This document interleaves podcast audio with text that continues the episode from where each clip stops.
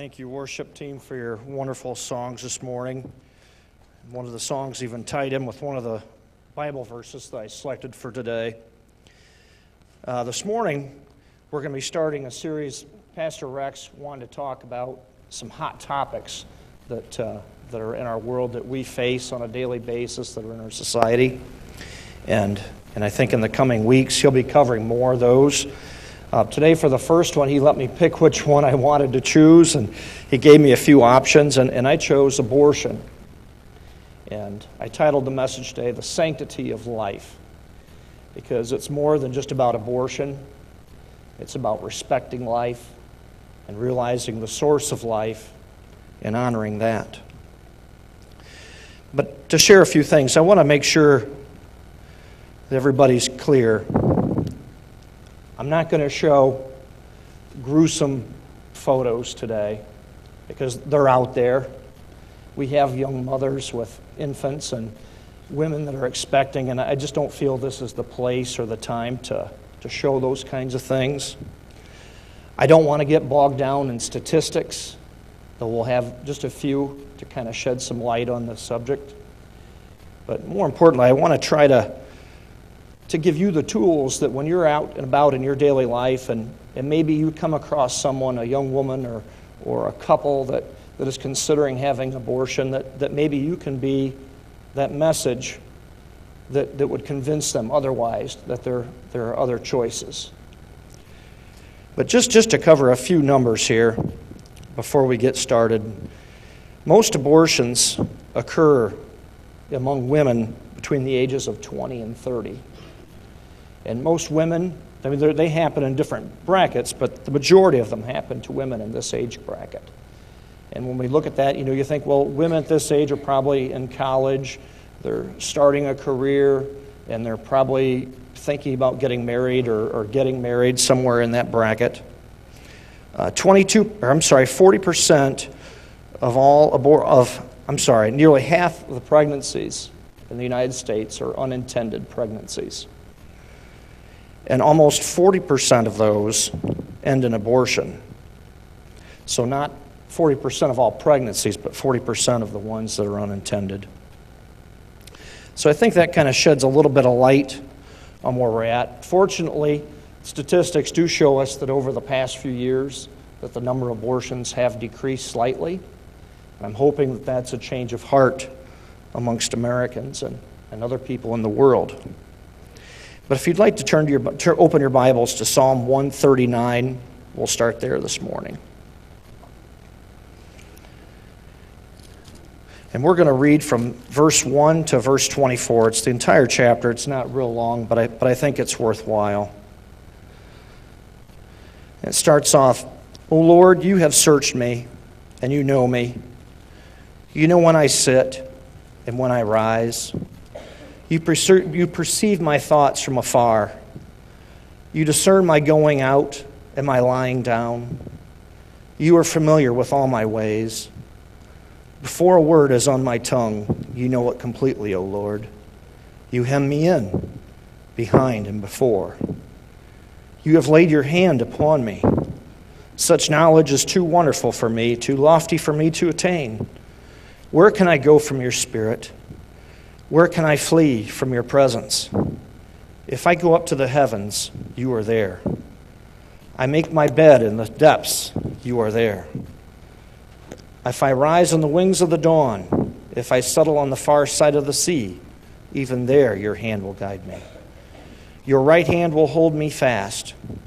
If I say, Surely the darkness will hide me, and the light become night around me, even the darkness will not be dark to you.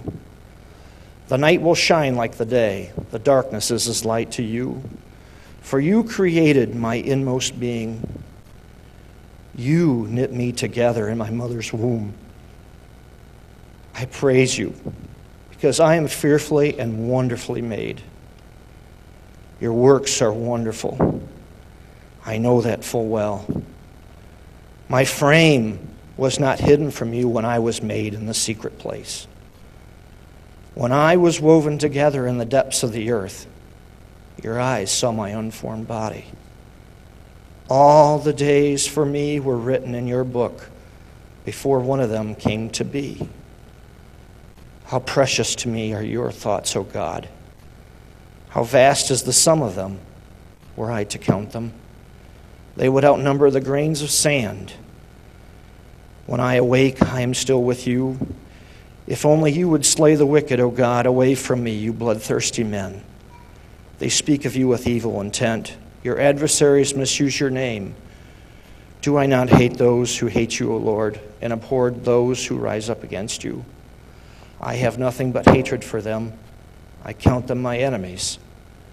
Search me, O God, and know my heart. Test me and know my anxious thoughts. See if there is any offensive way in me, and lead me in the everlasting. Let's bow in prayer. Dear Heavenly Father, we thank you for this day to come together in your house with your, with your people, to learn about how you want, to, want us to serve you and glorify you in our lives. Help us today to understand this difficult topic that, that's a very difficult topic to discuss in today's society with, with both sides having a heated argument. I just ask today that, that you can help us to discern your will in this matter and give us the tools and, and the knowledge to share with those who may be considering an abortion to, to consider your thoughts and, and your way. That we are not just something that happened by chance, but, but something that was, that was made with your divine intervention. We ask this in your name, dear Father. Amen. Well, it was difficult covering the subject of abortion because you know nowhere in the Bible does it say that thou shalt not have an abortion or or thou shalt not kill an unborn child or or you know that uh, life begins at the moment of inception and and you know and so on. So it's kind of difficult, but you, but I, I still believe that God's word is very clear on this subject. And I found a few places throughout the Bible where it talks, like here in in chapter 139 of Psalm, where, where it said, he says that God, you knew me before I was made. You've seen my frame as it was being made in my mother's womb. That, that's very clear to me that, that God knew us before we were even became. It's hard to imagine, but, but you know, God foreknows everything. He knew us before we were created. And that's what the author is saying here in Psalm that he knew me, he's seen me in my secret place. One more verse I would like to share that I found where it kind of talked about how God seen us before, you know, or seen us in a womb before we were born. And it's in Jeremiah 1, verses 4 through 5. And it says, The word of the Lord came to me, saying, before I formed you in the womb, I knew you before you were born. I set you apart. I appointed you as a prophet to the nations. And here's another verse that, that kind of supports that that God knew us or knew Jeremiah before, before he was even, you know, took a breath. And I think this is one of the points where the, our adversaries that are in support of abortion, this is one of their arguments like, well, where does the point of life begin? At what point do we consider this, this fetus or this infant a human being? At what point it would be illegal to, to kill them? It would be illegal to end their life. And that seems to be a point of contention. It's like, where do we decide that the point of life begins? And I think it's very clear here in the, scripture that, that our life was started or, or began even before a mother and a father came together. You see, that plan was put into place by someone far greater than you and I. The Holy Father has a plan for each and every human being. And when a husband and a wife come together and that miracle occurs, that plan was set in place so many years before, so long before, time and time. And I just can't understand how people can think that something that, that can't be seen, that, that yes, maybe it can't breathe on its own if it's removed from its mother's womb, that, that it shouldn't be considered a life. You know, I'm the father of, of, four kids, and I know there's families with more kids, and there's families with one child, and there's families that haven't had children yet or, or won't have children. But, but I remember very well each and every birth of all four of my children. Today is the birthday of my, my youngest child. He's turning 12. So it's been 12 years ago since my youngest one was born. My oldest one will be 16. So between 16 and 12 years, I remember details of each and every one of their births. Okay? My first daughter, we were living in Fayette, and we decided to deliver at Toledo Hospital.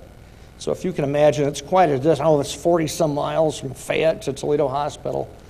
And I'm sorry, we were living in Napoleon at that time with our first daughter. I'm sorry. It's even a greater distance from Napoleon to Toledo. I got four kids, got to keep them all straight. but if you could imagine first time parents being that far away from the hospital where we were going to deliver, yeah, I was pretty. I was a pretty nervous dad that night. I remember driving to the hospital down 24 to get to Toledo, and I, I was pretty nervous.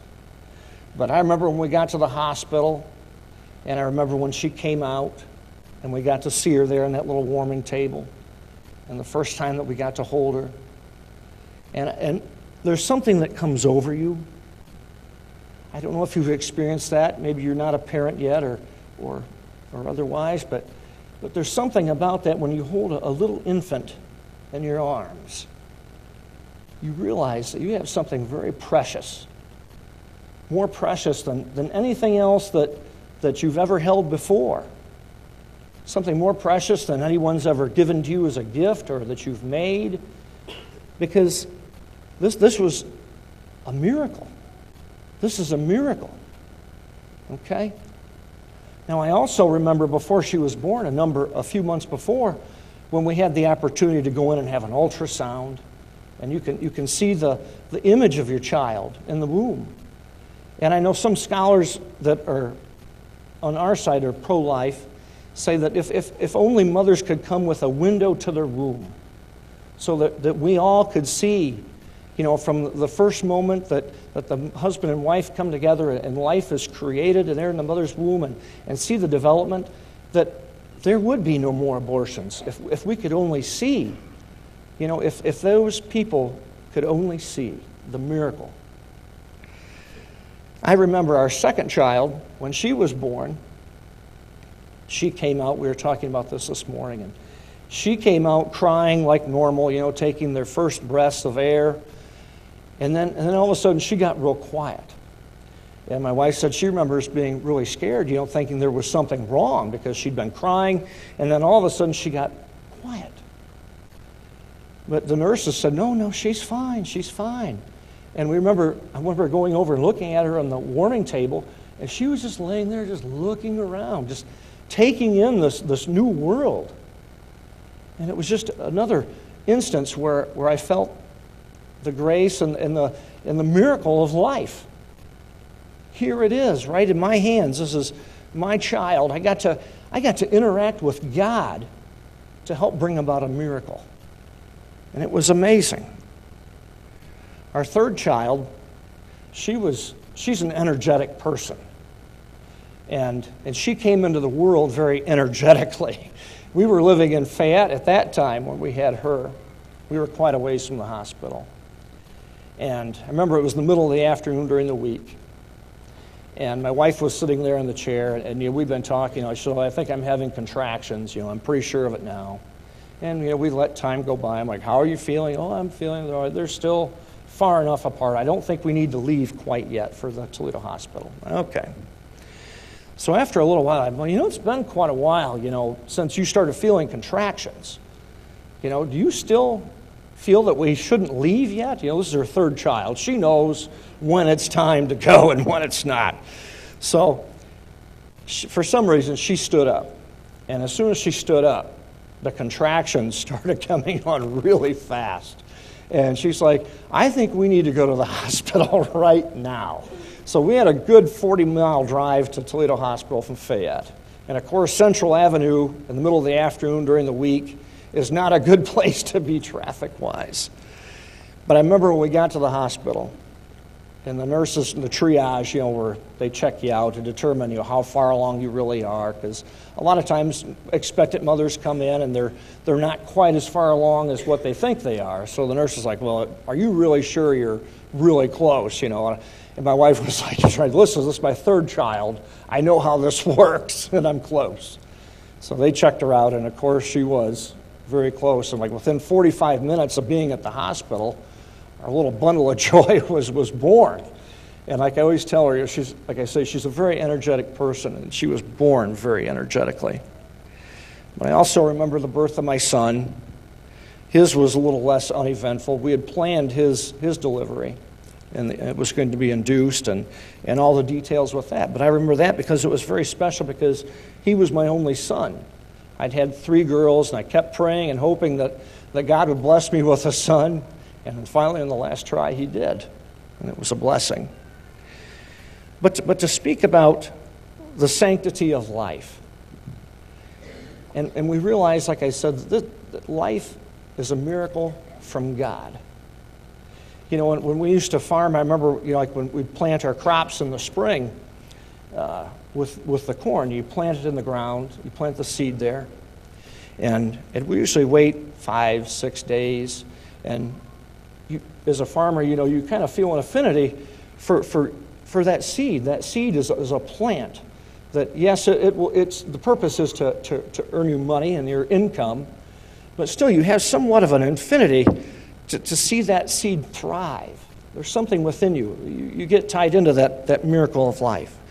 And after about five or six days of, of being in the ground, you go back and you start to peel back the dirt just to just enough to see that seed, to find the seed. And typically, after five or six, seven days, there'll be a little bit of a sprout coming out of that seed. You see, as soon as that seed is planted in the earth and the ground is healed back over, God starts to work his miracles. And the miracle of life begins right there. Just like with human beings, when two loving people come together, and, and, and life is started, a seed is placed, and God takes it from there, and something beautiful is created. Now, I, I don't like to think about, you know, nature and worshiping nature and everything, but, but nature is, is a gift that, that God has placed here for us to, to enjoy. We're placed on this earth to enjoy His pleasures and His creation. And I've seen many, many beautiful things. But I, but I tell you what, I think the most beautiful thing of all, like I said before, is holding that, that infant child. And I just can't fathom through my mind, you know, what, what would cause a woman to decide or to choose that that, that gift really doesn't need to be born, it doesn't need to come to fruition, that she would rather choose to, to end its life she would rather not carry that child to full term and, and let that child experience the full grace of God, to enjoy his creation. And, and I've, I've thought about this quite a bit in the last few weeks about, you know, why would a woman do that? But, but I think there, there's, there's a few reasons, and, and we'll try to cover a few of those. And, and like I say, hopefully from all this, that you can go out about your life, and, and maybe if you were on the fence about which way, whether you were pro choice or, or pro life, you know, maybe you can, this will help sway you.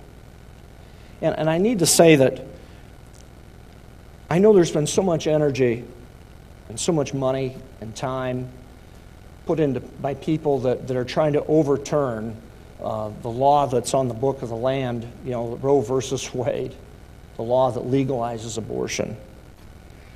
And I don't know, I mean, as much as I dislike that law and I disagree with it and that it shouldn't be there, I just, I just think that we're going to have a better chance of winning the battle of, of changing people's hearts rather than writing laws and, and, and changing laws and things. You know, maybe that can come about eventually.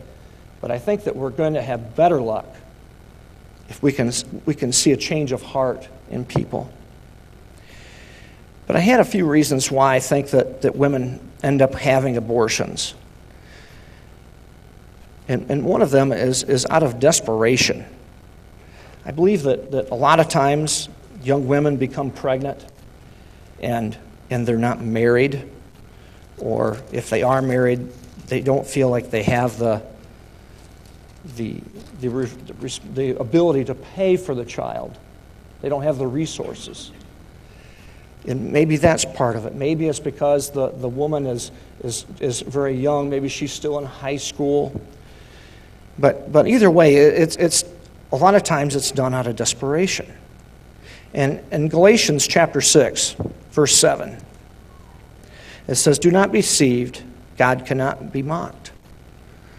A man reaps what he sows. The one who sows his sinful nature from the nature will reap destruction.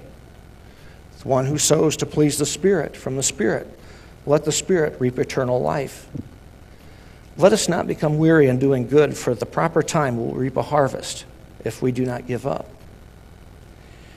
Now, obviously, if, if a young woman or a young couple feels that they don't have the resources to care for a child and to raise a child, don't you think that they shouldn't be doing things to create a child, quite simply?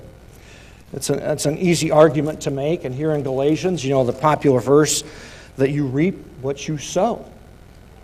You sow if you sow wheat, you're going to reap wheat. So, young couples, if, if you don't feel that you have the resources to care for a child, you shouldn't be doing things that will create a child, right?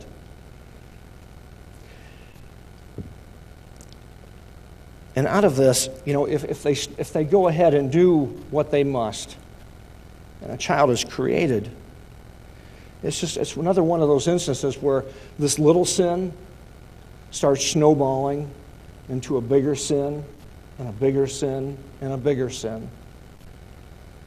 And what ends up being a, a few moments of pleasure for two, two grown people ends up in a, a life being destroyed, a life that could have had potential, a life that God started. But because of sin, chose to be ended. And another sin's committed. And it just keeps snowballing. Now, I said that the, uh, the worship team this morning sang a, a song that that kind of tied into a verse that, that I was going to use in my, my message today. And it's Romans 8, verse, verse 28. And it says something like this And we know that in all things God works for the good of those who love him, who have been called according to his purpose. For those God foreknew, he predestined to be conformed to the likeness of his Son, that he might be the firstborn among many brothers. And those he predestined, he also called. Those he called, he also justified. Those he justified, he also glorified. Now, here in verse 28, it says that God works for the good of those that love him. And if a young woman would happen to to find herself in a difficult situation where she's pregnant, she's unmarried, or doesn't have the resources, and you come across these people, you, you can share with them the gospel if they don't know the gospel. And if they, they do know the gospel, you can remind them of Romans 8 28, that God works for the good of those that love him. A, minister, I believe it was John Piper, He's a minister at a church in Minneapolis. He's a very well known minister. He's written some books. But I believe he was the one that, that was quoted one time as saying that, that he feels that as Christians, you're, you're either at one of two stages in your life. You're either going through a very difficult time or you're just coming out of a very difficult time.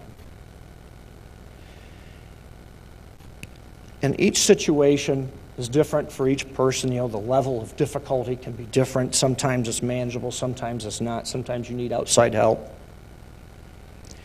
But, but in all things,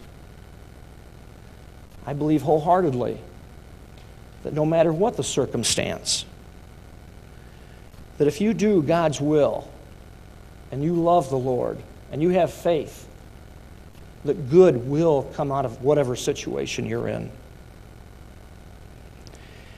You know, we can think and, and start to talk about all the different children that, that mothers that considered having an abortion and, and didn't, children that survived and, and led a full life and, and came to know the full blessings of life and all the great and wonderful things that they did.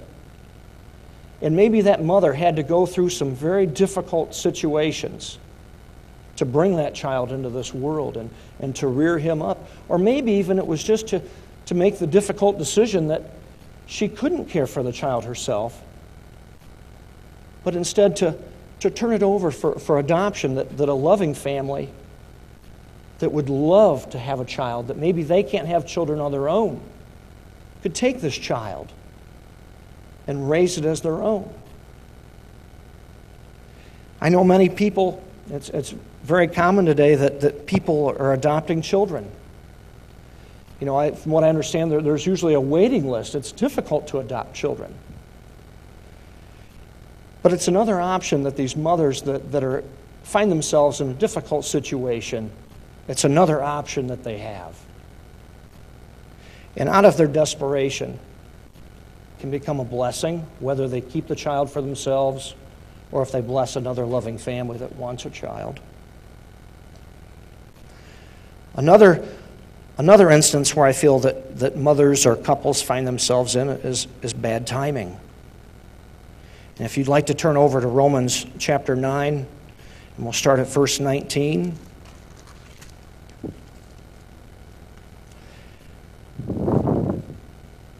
It goes something like this One of you will say to me, Then why does God still blame us? For who resists his will? But who are you, O man, to talk back to God? Shall what is formed say to him, Who formed it? Why did you make me like this? Does not the potter have the right to make out of the same lump of clay some pottery for noble purposes and some for common use? It's that verse where, you know, the how does the clay say back to the potter, you know, how dare you make me in, in this shape or this form? You know, the clay can't go back to the potter and say that you, you shan't do this, you shall not do this. In the same way, humans cannot turn back to God and say that you, you should not do this. You should have not made me this way. You have no right. But who are we to resist God? You see, He is the potter, we are the clay. He's the creator. We're the created.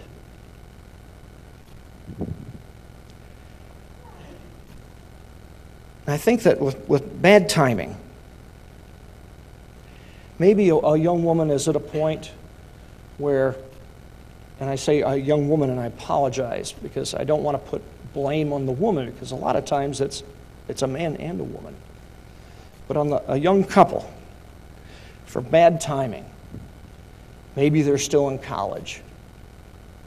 Maybe they're just starting a new career and they, they don't want to have to take time off for maternity leave or, or have to worry about daycare and things that come along with having a small child. But like I said, all things, from verse 8 here in Romans, that all things work for the good of those who love Him. You see, they want to see a child as, as a problem rather than a blessing. And, and here in verse 9, you know, I see where, shall what is formed say to who formed it, why did you make me like this? And who resist his will? See, everything happens according to God's will. And, and we could go off on a bunny trail discussing why bad things happen sometimes. We'd like to think that only good things happen. but Sometimes bad things happen. But, but, I, but I know from reading God's Word that whether it's good or bad, things happen to glorify God. He has a way of taking difficult situations and turning them around to where they glorify Himself. Now, there's one other instance where, where women can become pregnant by, by forms of violence. And like I say, I'm the father of three daughters, and I have a wife. And I pray that it, nothing like that would ever happen to any woman. And I can't imagine the difficult situation that a woman would be put in.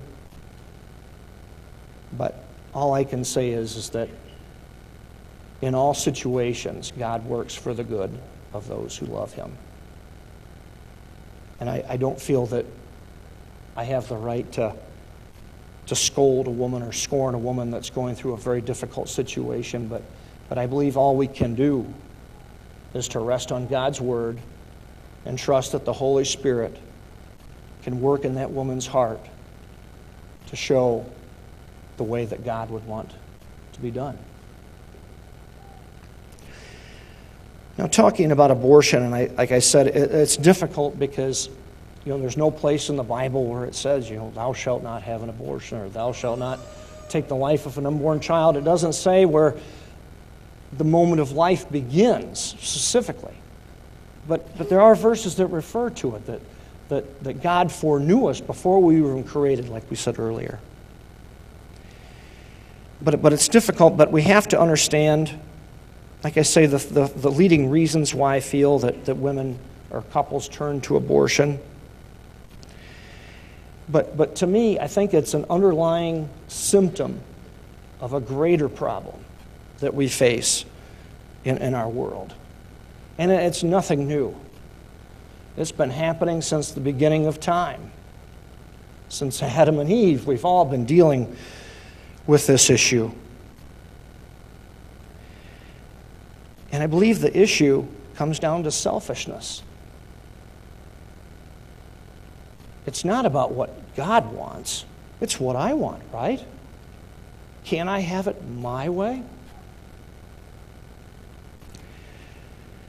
Now, I apologize to you, and I, I say I'm, I'm, not, I don't, I don't want to scorn women in this message, and, and uh, that is not my, my, uh, my thought. But I feel that, that, that abortion is something that we need to talk about. It affects mainly women, but it also affects men because a lot of times men are involved in, in these situations. But, but greater still is this issue of selfishness. If you would, please turn to Philippians chapter 2.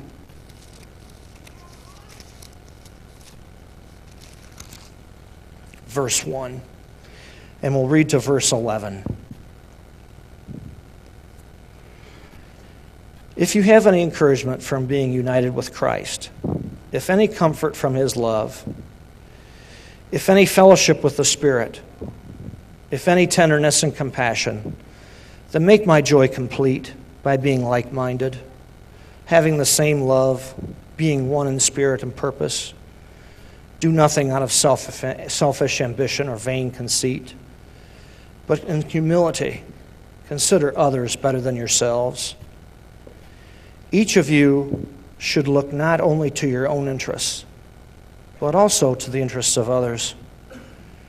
Your attitude should be the same as that of Christ Jesus, who, being in very nature God, did not consider equality with God something to be grasped, but made himself nothing taking the very nature of a servant, being made in human likeness, and being found in appearance as a man, he humbled himself and became obedient to death, even death on a cross. Therefore, God exalted him to the highest place and gave him the name that is above every name. But that at every name, at the name of Jesus, every knee should bow, in heaven and on earth and under the earth, and every tongue confess that Jesus Christ is Lord to the glory of God the Father. Now, here we go. You know, the common, I remember reading a book about the, uh, the Chicago Bears, and I can't think of the gentleman's name right now, but he was stricken with cancer.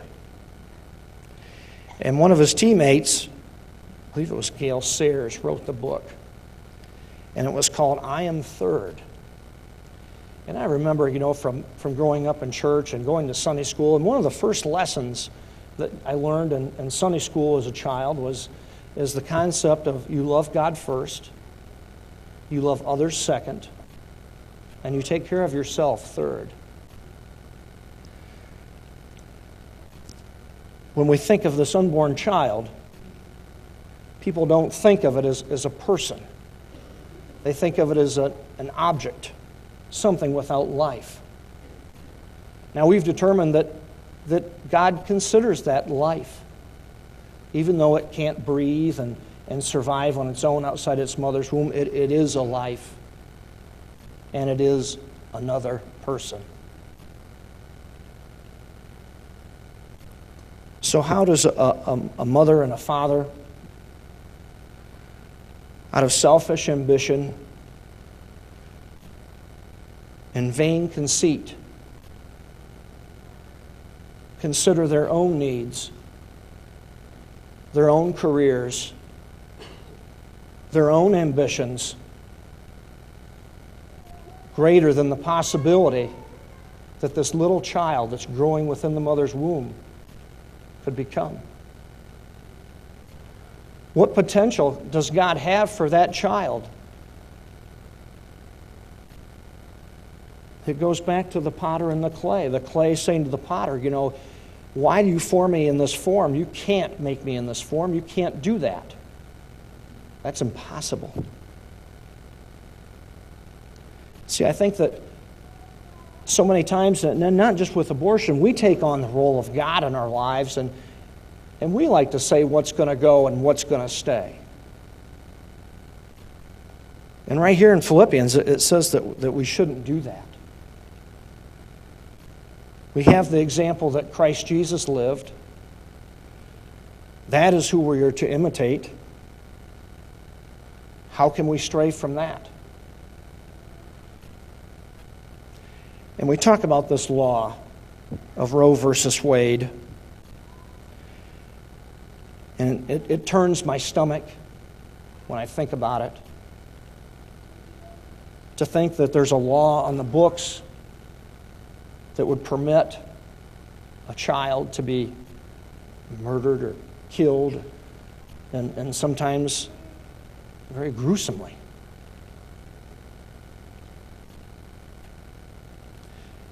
But I, but I also believe that there's a greater problem here, like I said, with selfishness and, and thinking ourselves in the role of God. That we have the right to take life. You see, in the Ten Commandments, the, the one commandment that most people are most familiar with is, Thou shalt not kill. Now, thou shalt not kill means, you know, you shall not murder. You know, it, it doesn't mean that for self defense or God allowed times of war, but, but for the most part, thou shalt not kill. You shall not take the life of another person. I don't think God makes it any more clear. But I just, I just feel that if we could go out, and if, if you can be that person, if you come into contact with someone, a young woman or a young couple, that is considering an abortion, please take the time and minister to them share with them that, that God knew this child that's growing in the mother's womb long before it was created there. That God has a plan for that child. Whether they are to raise that child once it's born or, or they, they give it up for adoption and let another loving family take that child as their own, that child has a purpose and a reason. God allowed that life to create for a reason. Last Sunday, Pastor Rex was talking about salt. And if you turn with me to Matthew 5, verse 13, real quick. You are the salt of the earth. But if the salt loses its saltiness, how, it can be made, how can it be made salty again? It is no longer good for anything except to be thrown out and trampled by men. This is that popular verse where, you know, we talk about, you know, we are the salt of earth, the earth, Christians. We carry the Word of God, we, we carry the Holy Spirit. We are His examples in the world. We all fall short. None of us are perfect. But we do the best that we can. And with the working of the Holy Spirit, we ourselves can be salt. You see, salt makes bland food very appealing and appetizing. It makes it taste good, it adds flavor, it improves.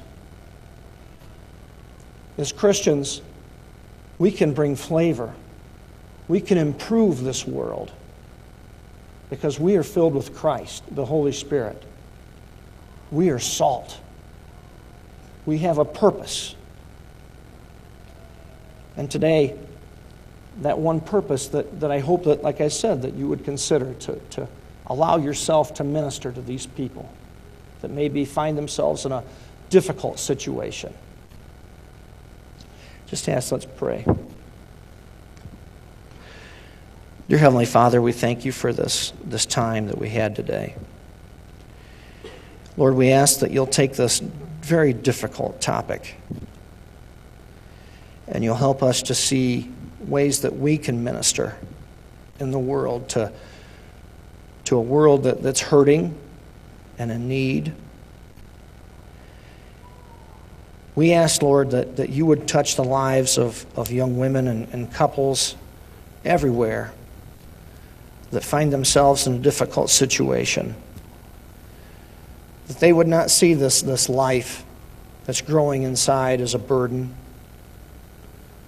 rather as a blessing. A blessing that you knew from the beginning of time. A blessing that you have a plan for. A blessing that will bring glory to you. Lord, just help us today to lead a life that, that is glorifying to you, that we may be salt in this tasteless and cold and bitter world. We ask this in your name.